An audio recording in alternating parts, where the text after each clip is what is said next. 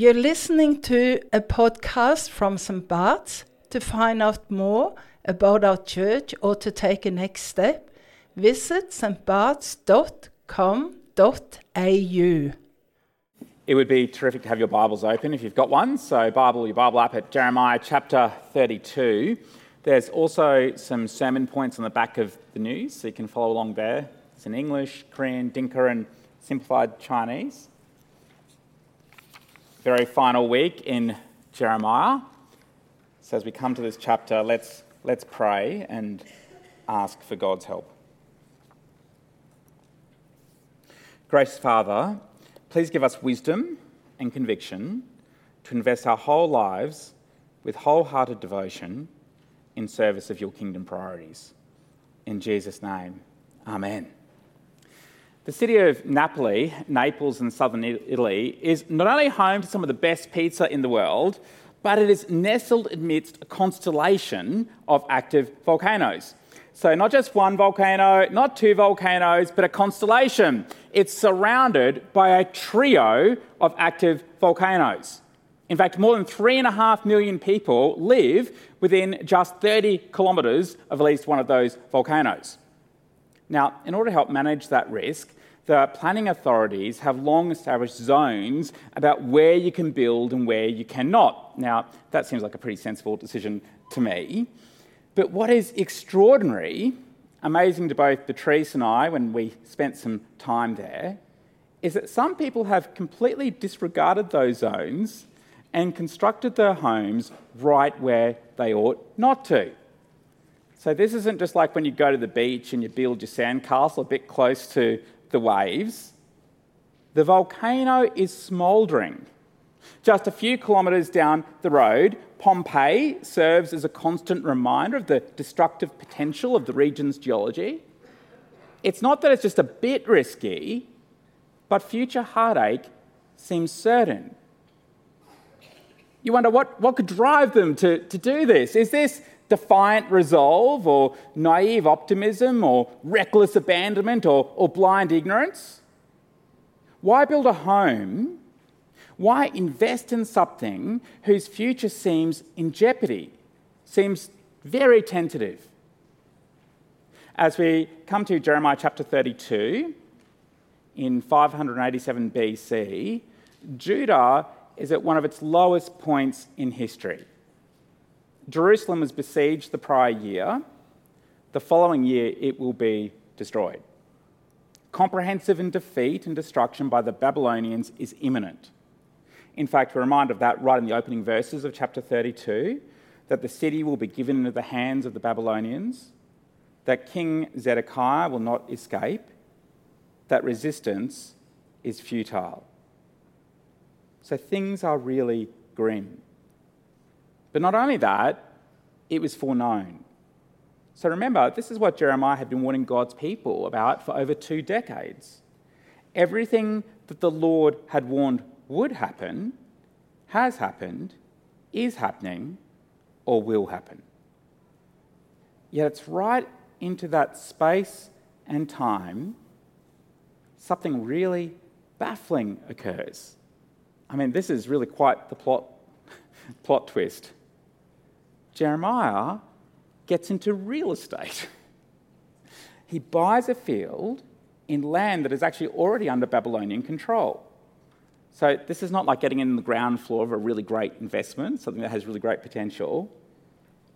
It's like buying property on the hillside of a volcano that has already begun to erupt. Jeremiah had never doubted the Lord's warnings he wasn't faking all that along in order to sort of snag a great deal. So, what's happening? Is this defiant resolve, naive optimism, reckless abandonment, or blind ignorance? What gave him the confidence to do that? And actually, more to the point for us, in a world that sometimes says that Christianity is a sinking ship, a waste of time, or something worse, what would give us the confidence to become followers of Jesus, to share the good news, to face ridicule, to lay down our lives, to invest our time, resources, reputation, and talents all for God's kingdom cause. What would give us that sort of confidence? Well, let's work it through. Three things which will help us understand what is happening here. So, Jeremiah's purchase of the land was God's idea, points to a guaranteed future, and invites a faithful response. So, first, the purchase was God's idea. That's actually abundantly clear. So, let's look from verse 6. Jeremiah said, The word of the Lord came to me. Hanamel, son of Shallum, your uncle is going to come to you and say, Buy my field at Anathoth, because it's nearest, as nearest relative, it is your right and duty to buy it. Then, just as the Lord had said, my cousin Hanamel came to me in the courtyard of the garden and said, Buy my field at Anathoth in the territory of Benjamin, since it is your right to redeem it and possess it. Buy it for yourself. I knew that this was the word of the Lord, so I bought the field. Now, despite this all sounding very straightforward, the context is anything but straightforward. So, in the opening verses of chapter 32, we've just had King Zedekiah, so Jeremiah's captor, regurgitating all of the dire warnings that Jeremiah had been spruiking for decades. And we see with that roll up summary, in effect, of verse 5 if you fight against the Babylonians, will, you will not succeed. Okay, that's the bottom line, that's the crunch. So I think very reasonably, what we don't expect to follow is the Lord commanding Jeremiah to buy a field. It actually kind of reminds me, in a really insignificant way, but it kind of reminds me of times at home when I'll say something like, We're leaving in five minutes, only for one of the kids to dump a huge box of Lego on the floor and start a big new project. I just said we're going. Why start this now? The Lord has said destruction is coming. Why buy a field? But notice, not only is this clearly not Jeremiah's idea, in fact, the Lord's assurance in verse 26 that nothing is too difficult for him seems to be a little clue that Jeremiah himself may have been puzzled or even reluctant about this deal. But it's abundantly clear that the idea was straight from the Lord. What was the origin of the idea? The Lord. So, verse 6 the word of the Lord came to him.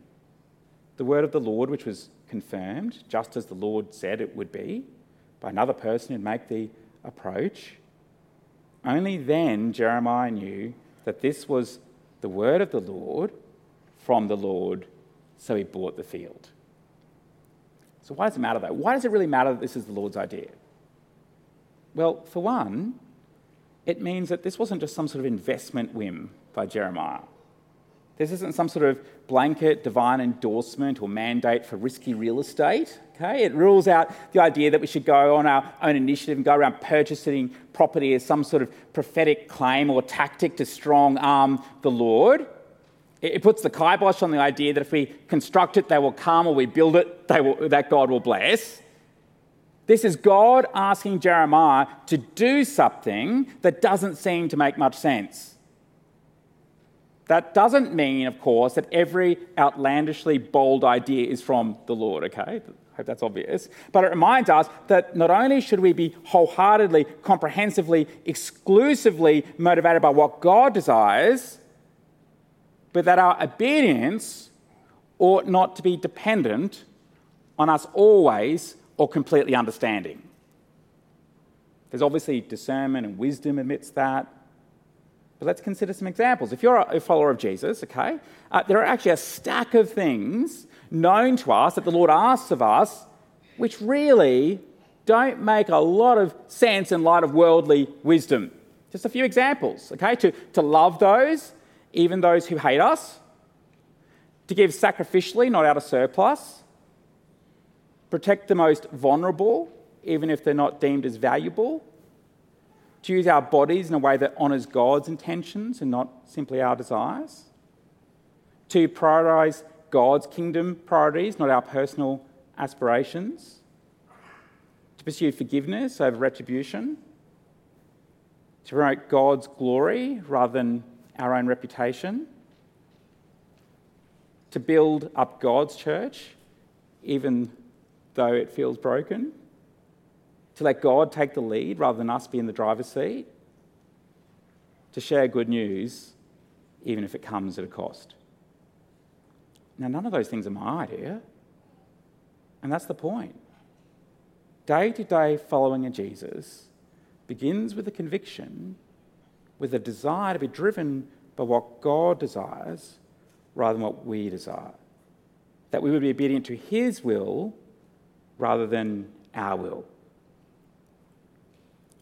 Perhaps right now there might be something in your life that God is leading you to do. You might not want to do it. Now, of course, you should test that, discern that, seek wisdom, of course. But be encouraged that our confidence is not primarily found in our complete understanding, but understanding who it is who is asking us to obey. Second, the purchase points to a guaranteed future. So let's look from verse 13. In their presence, I gave Baruch these instructions. This is what the Lord Almighty, the God of Israel, says Take these documents, both the sealed and unsealed copies of the deed of purchase, and put them in a clay jar so they will last a long time. For this is what the Lord Almighty, the God of Israel, says Houses, fields, and vineyards will again be bought in this land. In the verses just before this, we read that this land has quite the backstory, that Jeremiah was able to purchase it, perhaps even had a duty to redeem it through a provision in the law uh, related to being the closest relative. But you could understand if Jeremiah thought there was actually very little point to this. You know, personally, he's imprisoned, his life is uncertain, and he has no relatives to pass it on to. Prophetically, well, he's already relayed God's instruction to the people that they should settle down in exile to build, plant, eat, marry, increase there in Babylon. They will be heading into exile and need to have a presence there. But God is showing them through this action that this is a sign of future hope. They may be going into exile, it will be for an extended time, but they will return. Jeremiah, I think, includes all the details about the transaction for, for a reason. So we read that the silver was weighed, witnesses were present, the deed was signed, and a copy was kept. Actually, did you note that the copy wasn't simply kept, but it was kept in a clay jar for, for safekeeping? So this is kind of the ancient equivalent of, of long term secure storage. This would be equivalent of my, my son taking out his best Pokemon card and putting a copy in there and hiding the other way in some sort of sealed pouch. It, it needs to be preserved because it's going to be a while before they return. The Lord wants to ensure that long after the people remember that this even happened, and if the deed that they take with them is, is damaged, destroyed, disputed, or lost, that they can just dig the other one out and verify what through Jeremiah had been done. But there's more. They're not only to remember the future which awaits, but that it is the Lord who guarantees it. The Lord is the guarantor.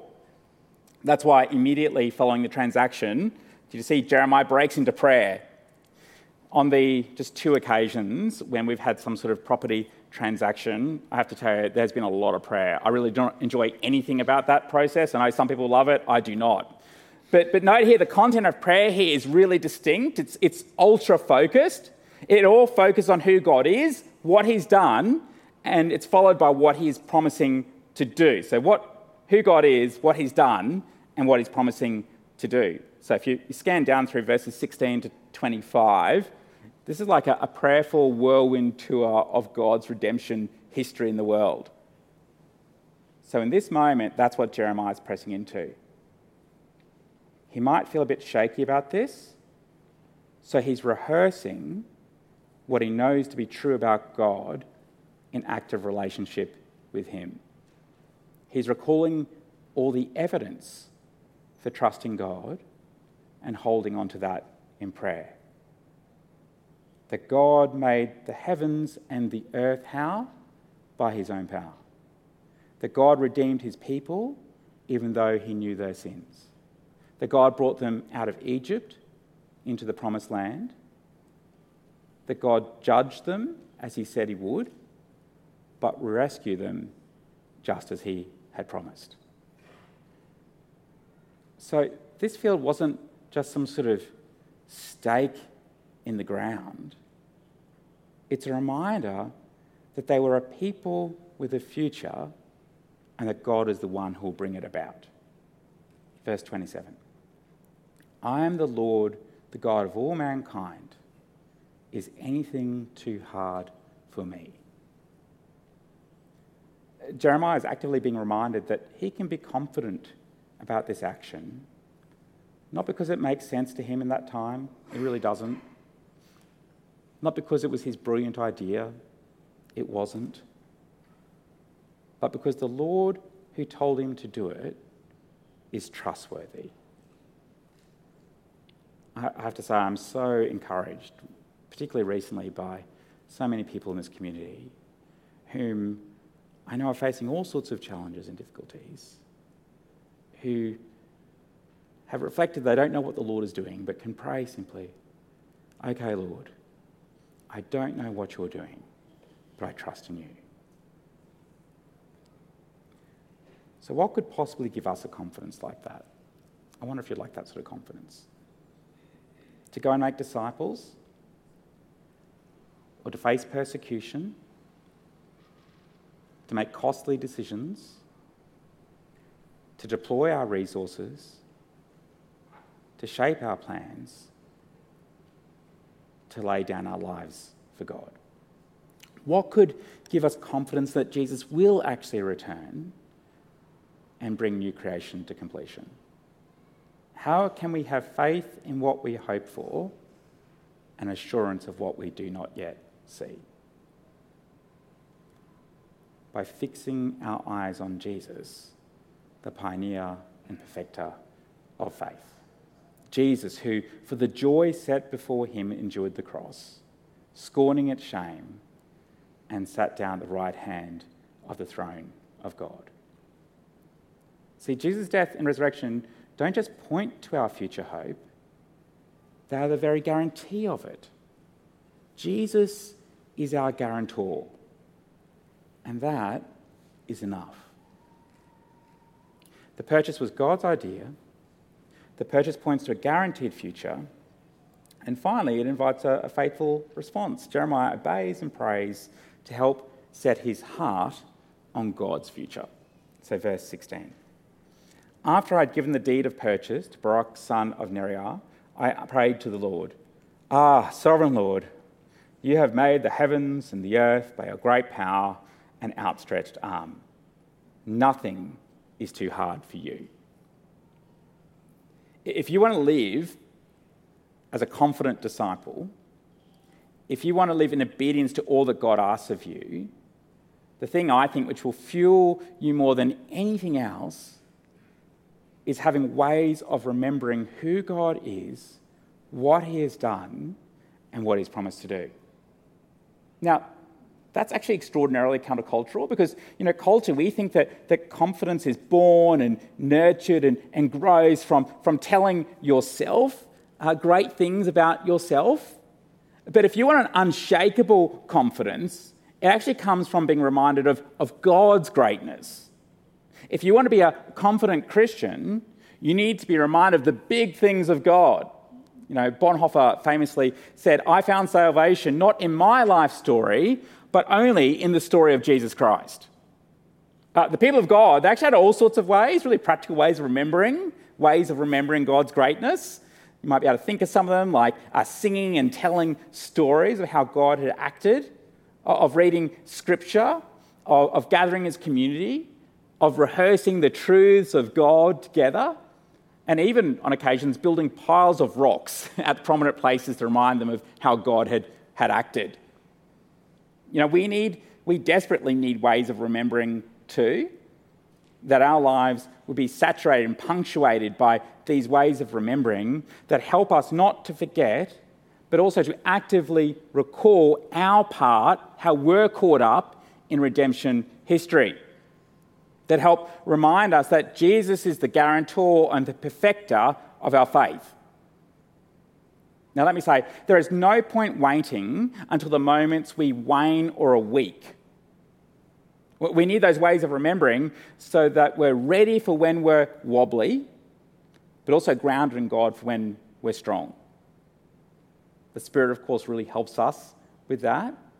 Having a regular and rich way of reading the scriptures will really help us with that.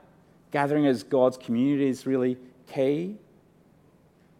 We need ways of remembering God's faithfulness in redemption history, but we also need ways of remembering God's faithfulness recently as well.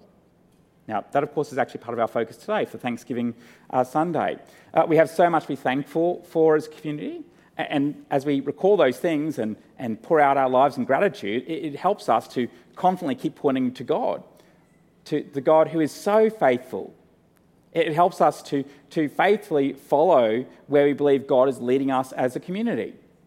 So you might do that in your daily prayer life or reading the Bible as you, you sit around the table and, and say grace, pouring out thanks each day, or small groups are a wonderful way to, to give thanks and to recall and rehearse how God is at work together to spur one another on.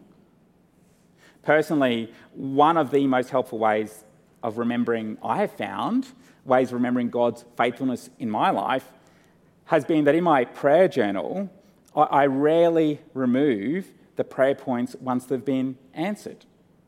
Now, there's no danger for me that they're going to become rote and meaningless because no matter how many times I read those things and pray them, each day as I get to them, I have to say, it's pretty embarrassing, but I'm always struck about how forgetful I am. And if I had have struck those things off the list, they would have probably gone unremembered and unacknowledged ever again, unless I had ways of remembering. And so by leaving them there for me, regardless of the answer to that prayer, it helps me to be grateful and it remembers and reinforces that the basis of my confidence and the certainty of hope I have is in the Lord.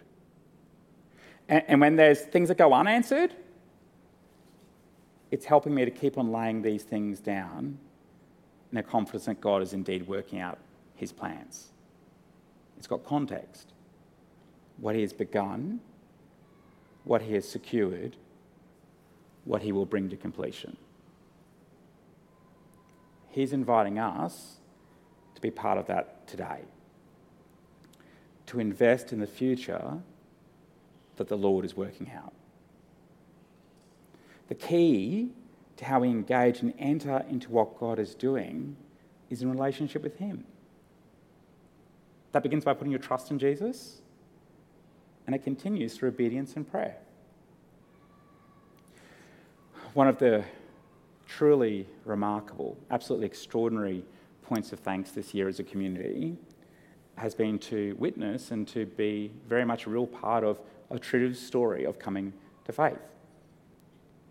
As many of you know, that since being diagnosed with pancreatic cancer earlier in the year, Tridiv has been on an incredible journey of exploring the claims of Jesus and then putting his trust in the Lord, of being baptized and publicly declaring his faith. As we've prayed for him, he's continually said that no matter what happens, whether it is the Lord's will to heal him or not, he says he trusts in the Lord, that he has a confidence in the Lord. Just last week, I received really the most wonderful message from Tridiv, and he's given me permission. He almost begged me that I would share it with everyone, and I asked him if I could. I'm just letting you know that I came back home this afternoon after completing my 12th cycle of chemotherapy, which also happens to be the last for the protocol. I will now have a follow up scan in late December, January. It has been an arduous journey, but to sum up, I've gained much more than I've lost. There is no turning back from here for me. I had no hope and was given six months to live, and now I've experienced such a miracle. I once was lost, but now I am found. Hallelujah. Trials and tribulations in this life are many, but the peace that I have found in our Lord Jesus Christ is beyond anything I've ever experienced before. Nothing bothers me anymore because our true destiny is not in this world, it lies with Jesus.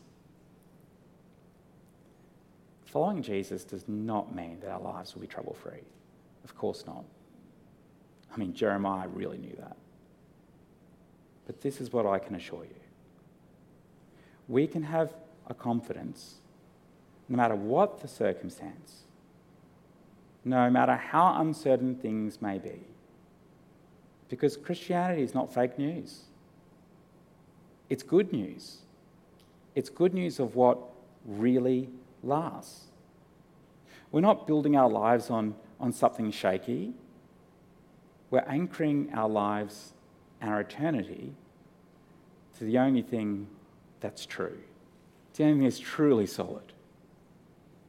The Lord is good, and that Jesus is the guarantor of our future. Jesus is the reason that we can live with confidence today.